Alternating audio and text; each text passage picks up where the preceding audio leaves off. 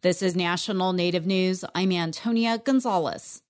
As the National Congress of American Indians annual convention continues in New Orleans this week, there are some controversial amendments which will be voted on Thursday. A proposal seeks voting membership to be restricted to only federally recognized tribes and only citizens of federally recognized tribes to be eligible for an individual membership.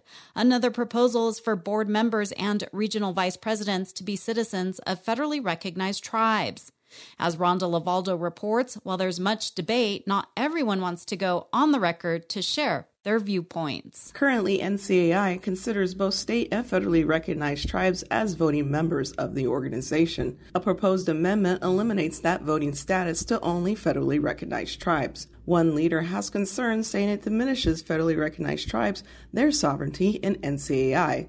Chief of the Shawnee tribe, Ben Barnes. For the majority of these state recognized tribes that are members of NCAI, they have no native ancestry. They're not native governments. So this creates problems for folks that are still seeking recognition and are legitimate. But NCI has refused to deal with this issue, and now its member tribes are left to take this up and make sure that this passes. Several attendees at NCAI with various views declined to comment to National Native News about the proposal, but in an opinion piece in Native News Online, Lumbee chairman John Lowry called the possible changes internal termination process that contradicts the founding principles of NCAI and a slippery slope for the organization that could open up other tribes as targets, including landless or non-treaty tribes. NCAI is being held in Louisiana, a state state with four federally recognized tribes and nearly a dozen state recognized tribes. Currently, NCAI has 145 tribal memberships. Of that number, 24 are state recognized tribes. This is Rhonda LeValdo for National Native News.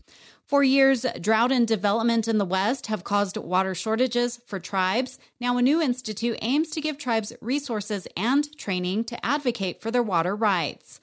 The Mountain West News Bureau's Kaleb Roedel reports. It's called the Tribal Water Institute.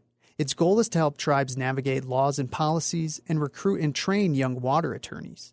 The project was created by the Walton Family Foundation, a group working to protect rivers, and the Native American Rights Fund, a nonprofit law group in Colorado, where the institute will be based.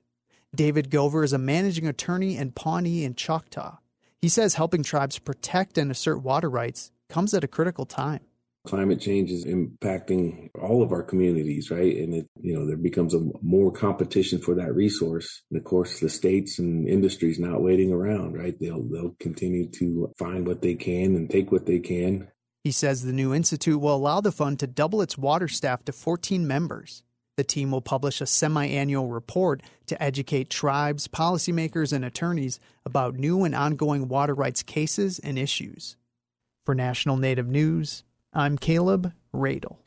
The U.S. Senate passed a bill late Wednesday night to avoid a government shutdown on Friday. It has two expiration dates one for funding programs for agriculture, energy and water, veterans and military construction, and transportation and housing through January 19th. The second has an expiration date of early February for the rest of the government. The measure also extends the special diabetes program for Indians through January 19th and the nation's farm and food programs, WIC and SNAP, until September. Congress is on break for Thanksgiving. The bill was sent to the president for a signature. I'm Antonia Gonzales.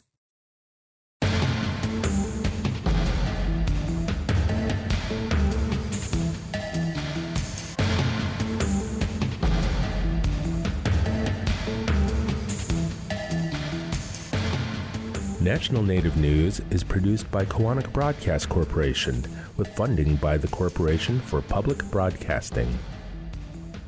Support by BNSF Railway, proudly supporting the nation's economy by moving the goods that feed, supply, and power communities across the country. More at bnsf.com slash tribal relations. Support by Penguin Random House, publisher of Blood Sisters by Vanessa Lillie, about a Cherokee archaeologist summoned to rural Oklahoma to investigate the disappearance of two women, one of them her sister. This and other stories at prh.com slash stories of the land.